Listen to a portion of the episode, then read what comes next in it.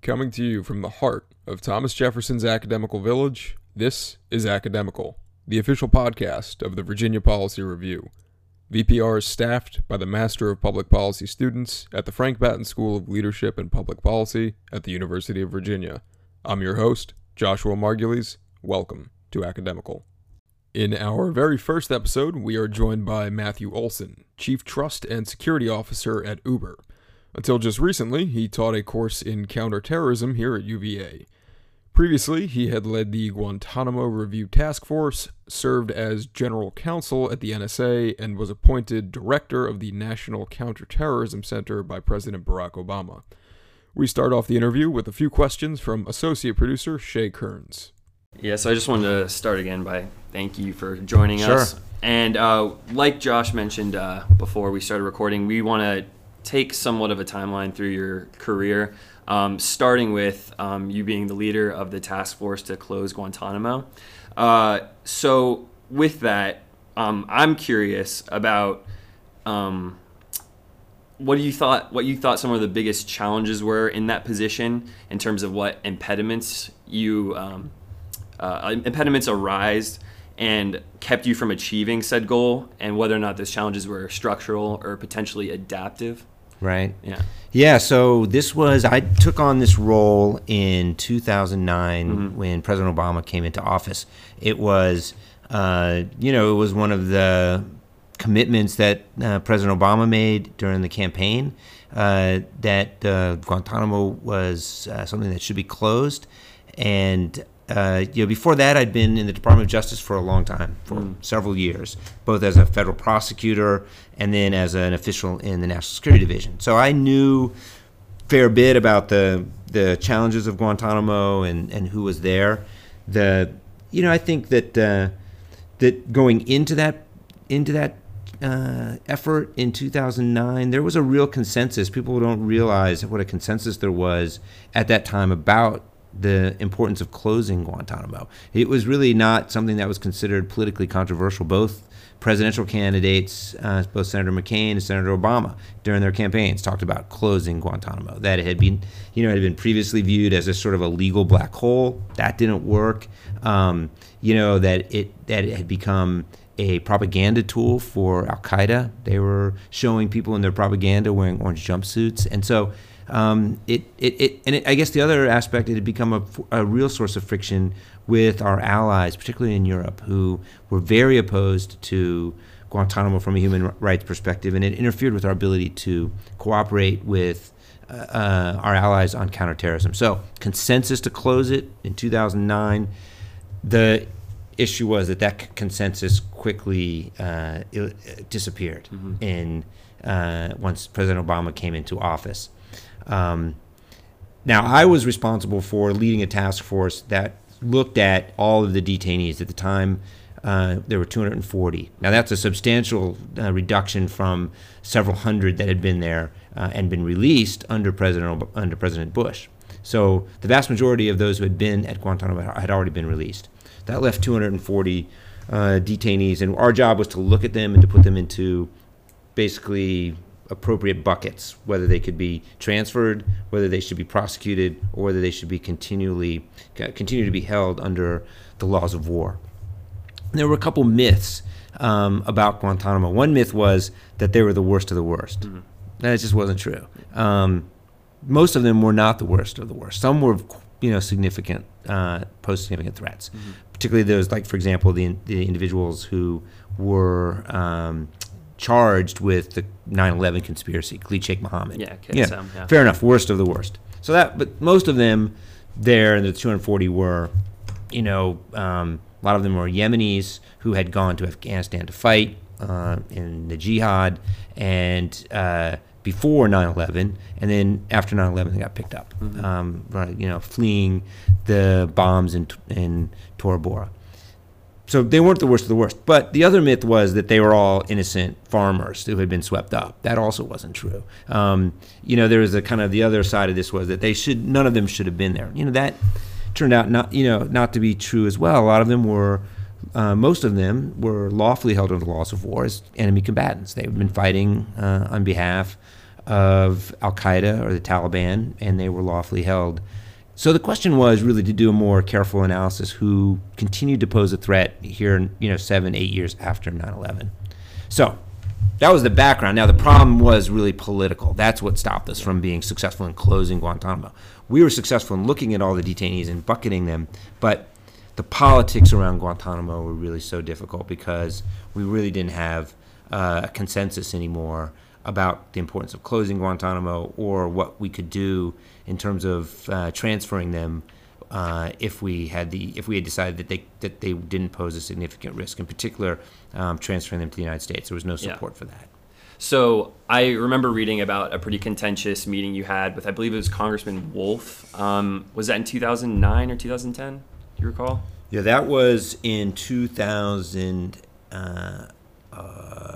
2011. Was that all the way in 2011? Yeah, Okay. because I it, it, it was in the con, or maybe it was 2010. It might have been 2010. Okay. Um, And at that point, I know that he was one of the large voices um, in Congress pushing back against bringing any detainees into the United States due to the what he thought of the threat that they posed. Um, did you feel you had support within the administration for uh, trying to achieve this goal, or did you think there was a lot of wishy-washiness on behalf of, uh, I guess we could say, uh, uh, Rahm Emanuel and President Obama himself in giving you the support that you needed?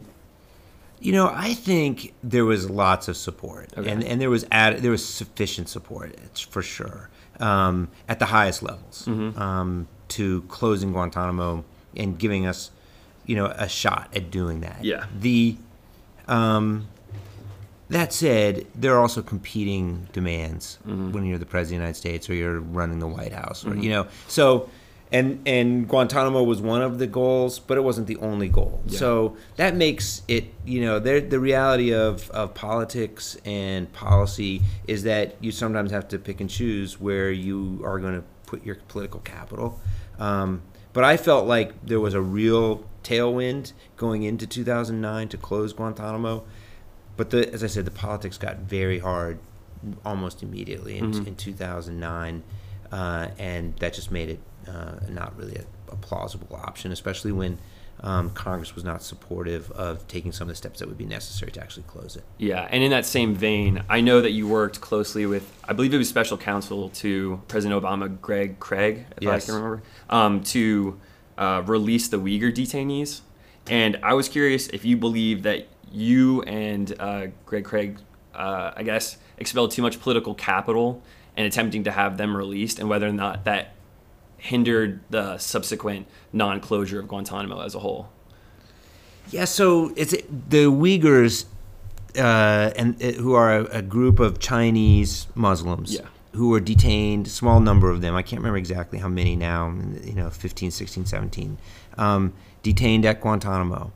It's a fascinating story. We could do a whole podcast Yeah, on I know. I, I- don't want to get into the rabbit right. hole. It is a huge. It's a really interesting story though how they ended up there. But the important thing to know is they were determined by a federal judge, and with the with the government agreeing, with the U.S. government agreeing that they were not lawfully detained. Mm-hmm. They did not meet the definition of an enemy combatant.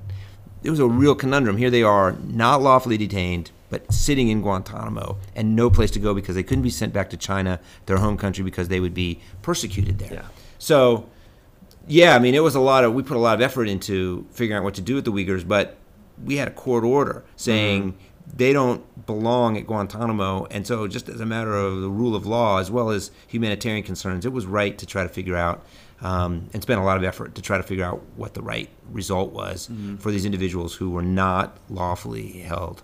Yeah, but correct me if I'm wrong. Did you experience uh, a lot of pushback from Congress after they realized that the Uyghurs had been released? I know that there was uh, contention with bringing them into the United States in the first place. Where did that come from? Was that just a misunderstanding on behalf of the American public about the threat that they posed, or the threat that all of the detainees in Guantanamo posed as a whole? So ah, it's a, that's a good question, Shay. I mean, so I think the it, it has to do with the politics around Guantanamo. Now, you know, so the Uyghurs there was there was opposition from some, uh, including Congressman Wolf, to releasing or transferring. It's really better to think about them being transferred into to the United States. They were not transferred to the United States. There was discussion about doing Yeah. that and planning about doing that, but they ultimately weren't.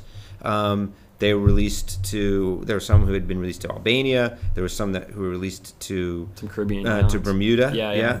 Um, but um, uh, you know that those results actually were you know consistent with the court order, Mm-hmm. um, and I think that part of the opposition to re- transferring Uyghurs, one or two Uyghurs, to the United States was born partly of misunderstanding. Going back to what I said at the beginning about the worst of the worst, Yeah. you know, painting with a broad brush every single person there. There's just it's a long way from Khalid Sheikh Mohammed to the Uyghurs. hmm absolutely. And I guess just to wrap up this portion of our interview, I was curious because obviously um, it never, uh, bringing KSM into the United States for trial never occurred. So I am curious what your opinion on uh, trying suspected terrorists in federal court uh, was then and whether or not that's changed today. So another question we could spend an hour talking I, about. yeah, I know. It's so that's a good time, yeah, question.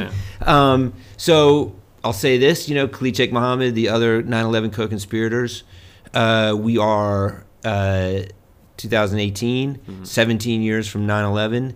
We don't have a trial date in the military commissions. There's no prospect uh, of a trial anytime soon.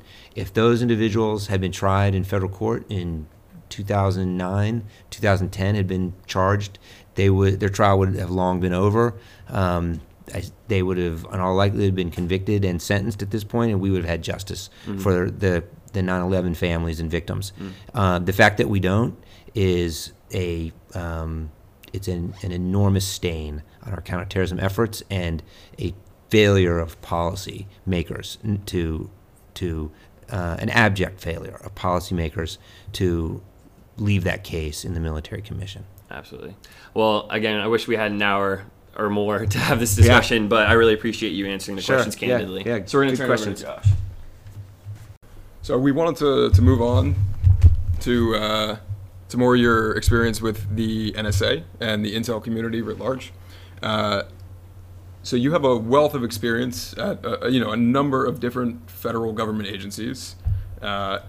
When do you feel the interagency process uh, succeeds, either within the IC or within the federal government at large, and when does it fail? That's a that's kind of a big, broad question. I like the question. I mean, it's uh, you know, the interagency process, uh, and, and particularly the intelligence community process, succeeds when uh, it is, you know, it has certain characteristics. It's you know inclusive. It um, emphasizes information sharing, and most importantly, it uh, it uh, places a premium on its ultimate goal or ultimate mission of uh, truth telling and speaking truth to power and brings this brings information to decision makers that provides an advantage to our decision makers over our adversaries. That's really the goal of the intelligence. It's not, you know, intelligence officials will be very careful to say we're not the policymaker. We we we collect information, we analyze it, and we share it and present it. And if we do all of those things in an apolitical way, and we are effective at collecting information, we're smart about analyzing it, we are clear about presenting it, uh, then that process of interagency intelligence work is successful. Where it doesn't do those things, it's you know it's less successful, and where it fails fundamentally, uh, whether it is to you know fails to collect information, fails to um, you know bring a variety of viewpoints in analyzing it, or worst of all, uh, fails to uh, present that information in a way that's apolitical and that lacks fidelity to the truth, uh, uh, then then it then it fails, uh, you know, most fundamentally. And just in the, I guess, in the broadest sense, how is the how has the whole process changed, particularly in the 21st century? I know we, um, you know, have spoken in the past about, you know, the the changing technological landscape. So the you know the from I know most about the intelligence world from the counterterrorism perspective. So I'll speak about it through that lens because there there really has been a fundamental change uh, in the way counter, the counterterrorism community operates from before 9/11. So this century versus the last. Uh, the the primary way is the level of cooperation and collaboration on counterterrorism that exists within that community. And by that community, I mean both intelligence agencies as well as the Department of Justice and uh, the military. Um, you know, that was one of the key insights of the 9/11 Commission is that you know there had been this basic failure to share information where the FBI had some information, the CIA had some information about Al Qaeda, and particularly its presence in the United States, and didn't really share that information. So now there's an absolute imperative to share information and to work collaboratively. And where I was at the National Counterterrorism Center was really the organizational embodiment of that idea, where we had our half our workforce were detailed um, from other agencies, so they were sent over to work for a year or two at NCTC.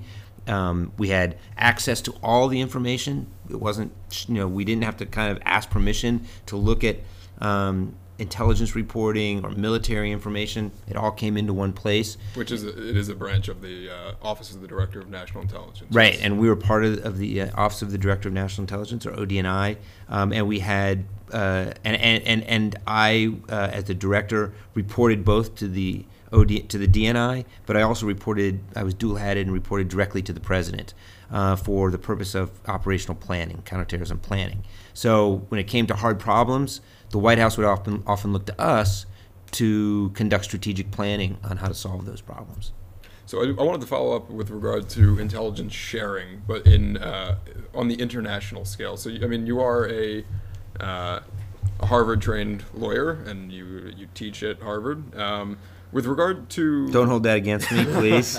uh, with regard to the Five Eyes, so us, Canada, the UK, Australia, and New Zealand.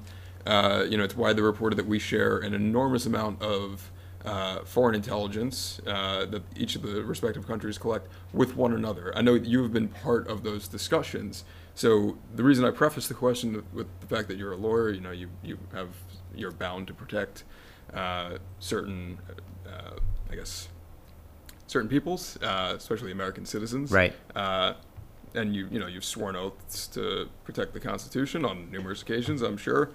Uh, do you feel that the Five Eyes relationship does that in any way circumvent congressional oversight with respect to the practice of sharing intelligence? Do you see any, um, I guess, uh, moral or ethical conundrums in that practice?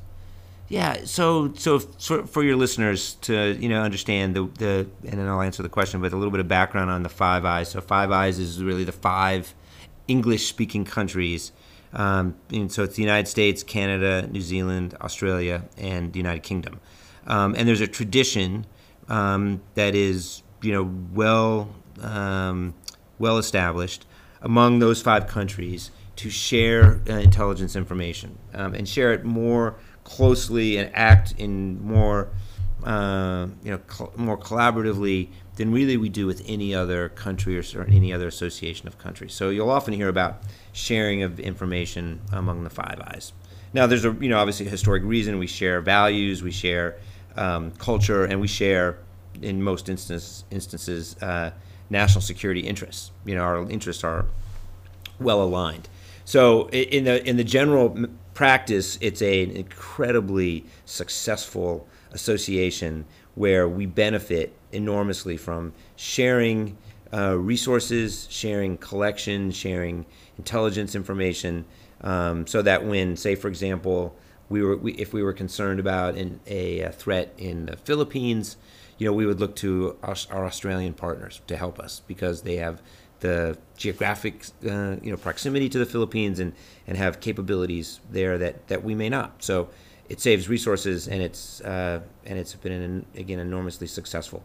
So your question kind of goes to the the idea that um, you know because we have this close sharing, do we and at the same time there are limitations. Some of the critical limitations about that apply to our intelligence community uh, go to the protection of U.S. citizens, U.S. persons' privacy and civil liberties. So the, the, the Constitution, statutes like the Foreign Intelligence Surveillance Act, regulations like the Executive Order 12333, all pro- provide limitations on what the U.S. intelligence community can do in collecting information that involves U.S. citizens.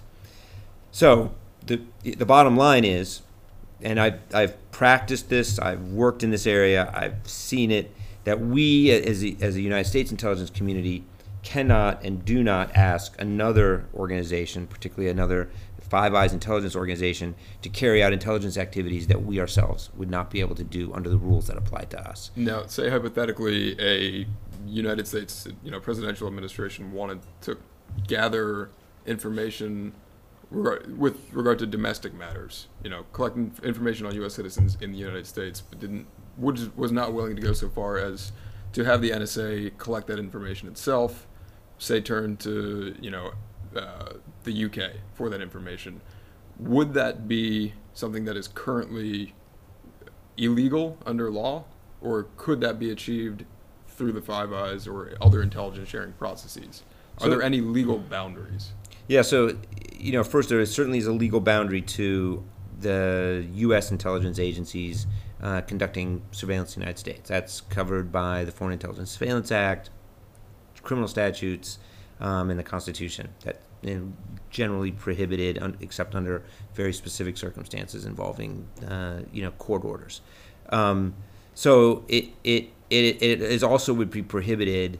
Uh, it would be prohibited by law for the U.S. government to ask another agency in another country to for to carry out the same activity on its behalf. Let's say New Zealand voluntarily turned over the evidence without us actually asking. You know, much like you know, if a whistleblower gives a journalist information, that's different than the journalist requesting the information. Yeah. So if information was was presented by another intelligence service to the United States, you know, you'd have to look at that on a case by case basis and see what that the circumstances surrounding that. Um, there would be procedures, sometimes referred to as minimization procedures, that would apply to protect the privacy rights and interests of the U.S person that might be implicated in that. Um, it is the kind of scenario that you know. Uh, you know, I think it's a good question, Josh, because it it's not totally implausible to imagine. You know that that could happen. Um, but there are rules and procedures in place. This, as again, particularly minimization procedures, where information, say, was inadvertently discovered by another country and it was brought forward to the United States, they would, you know, maybe it involved a threat to U.S. citizens as well. Um, so there are procedures in place to, to handle that information in a way that um, limits eh, or protects the privacy interests of the of U.S. persons who are implicated. Understood. Uh, so just in uh, with regard to time, I'm trying to be conscious that we have you for a few more minutes. I wanted to move on to your future position. You will soon be uh, taking the reins of chief security officer at Uber. Um, so you know, there's oftentimes many requests from government of these big tech firms. That's no surprise. Uh, if the government, you know, were to request large amounts of data from Uber regarding non-U.S. persons, say outside the U.S. or even in the U.S., how do you think you'll handle that in your new position? Is the duty to protect the privacy of Uber's customers, uh, or is it to protect, or I guess to, you know, I assume you have a pretty substantial sense of duty with regard to the country. How are you intending to handle that? Yeah, so really good question. This is my first week. I started this week, so day five here on Friday.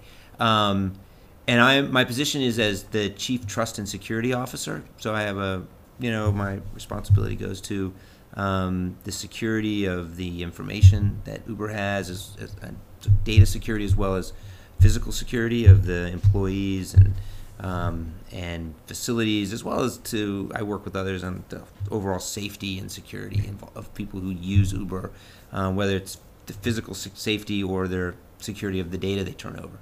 Um, there's a general counsel at Uber who also looks at these issues. There are a number of other people who would look at that that question, and I actually, you know, I haven't been there long enough to know exactly what the you know practice and rules and policies are.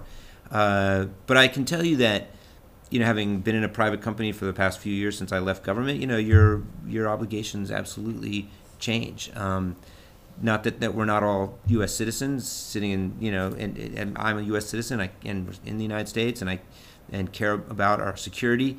But you know, uh, as an employee of a private company, you have certainly have a responsibility, and I understand and I believe, and I actually believe strongly in the importance that companies Uber or you know any company that handles um, personal data or sensitive data uh, protects that data, is a, a steward of that information.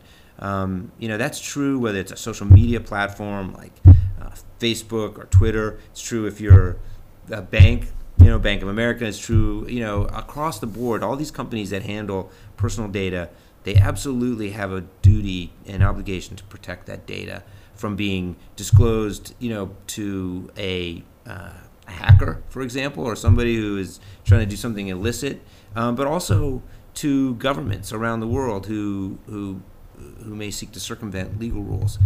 Now, at the same time, you want to be a good corporate citizen and you want to cooperate where there's lawful process. And, and so navigating that is really interesting and can be hard on the margins.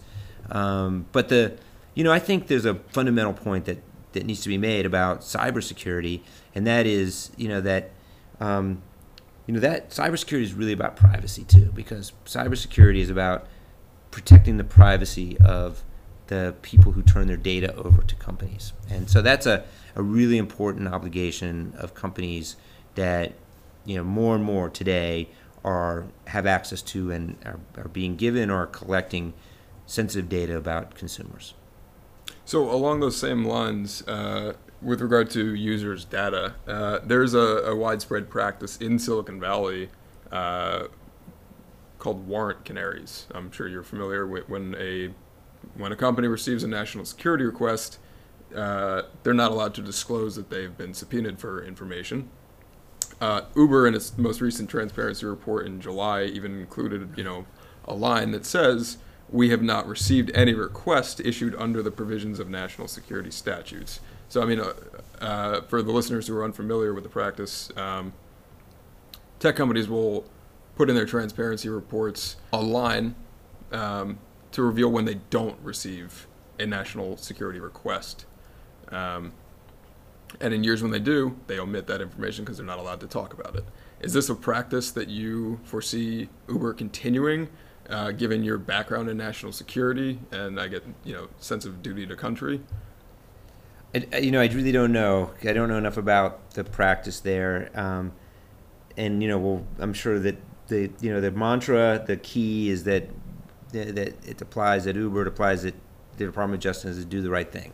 So I, I know that that's how we'll approach that. I think, um, you know, I think more generally, Josh. I mean, I think this issue of transparency is a really important one for for the government and private companies together to tackle.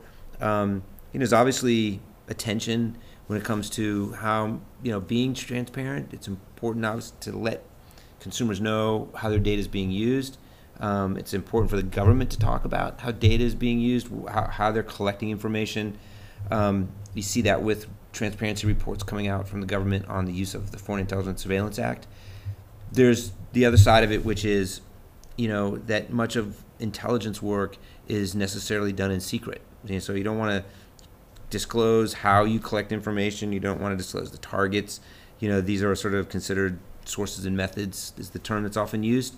So there's a conflict or a tension there between being transparent and protecting operational capabilities.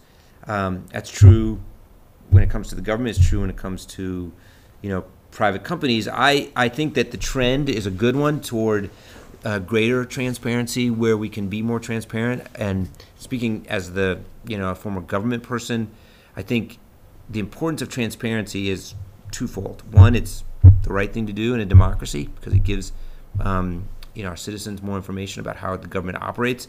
But it's also a pragmatic and strategic goal because it's through transparency that people gain trust and you know in, in their intelligence agencies that are acting on their behalf. And it's through that trust that you gain legitimacy and the ability to operate effectively. And um, so there's a real operational, uh, pragmatic need to be transparent where where the government can. And I, and I think the government's moved a long way in that direction in the last several years. Great. And I have one last question. Um, with regard to uh, transparency and culture of Silicon Valley, I know you're a bit separated because you're still in the DC area, but you know, at least publicly, there's the, quite an adversarial uh, relationship between uh, Silicon Valley and the federal government. I think it played out in public um, with Apple in regard to San Bernardino and the shooting.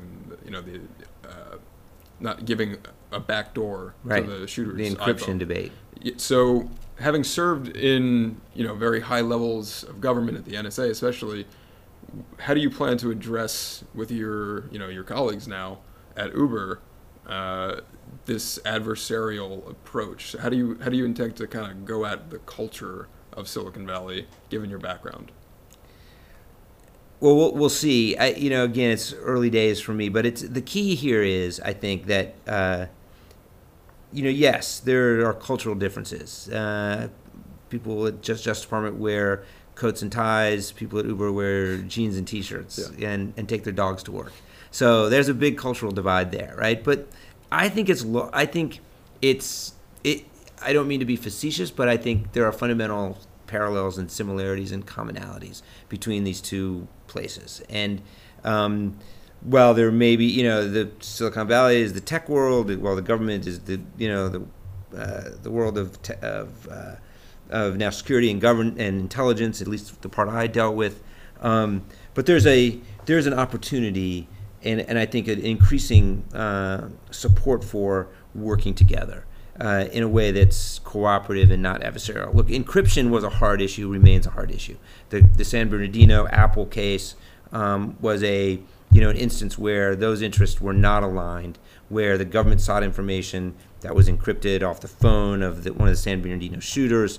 Um, that Apple was opposed to establishing a means to break into the phone.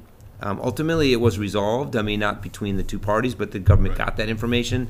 Um, I think that there's an imperative for these two communities to work together to find solutions where we can, whether that's around questions like access to data um, and encryption, or you know other issues that are coming down the road. The reality is that much of the world's innovation and ingenuity is in the private sector, and particularly in San Francisco and Silicon Valley.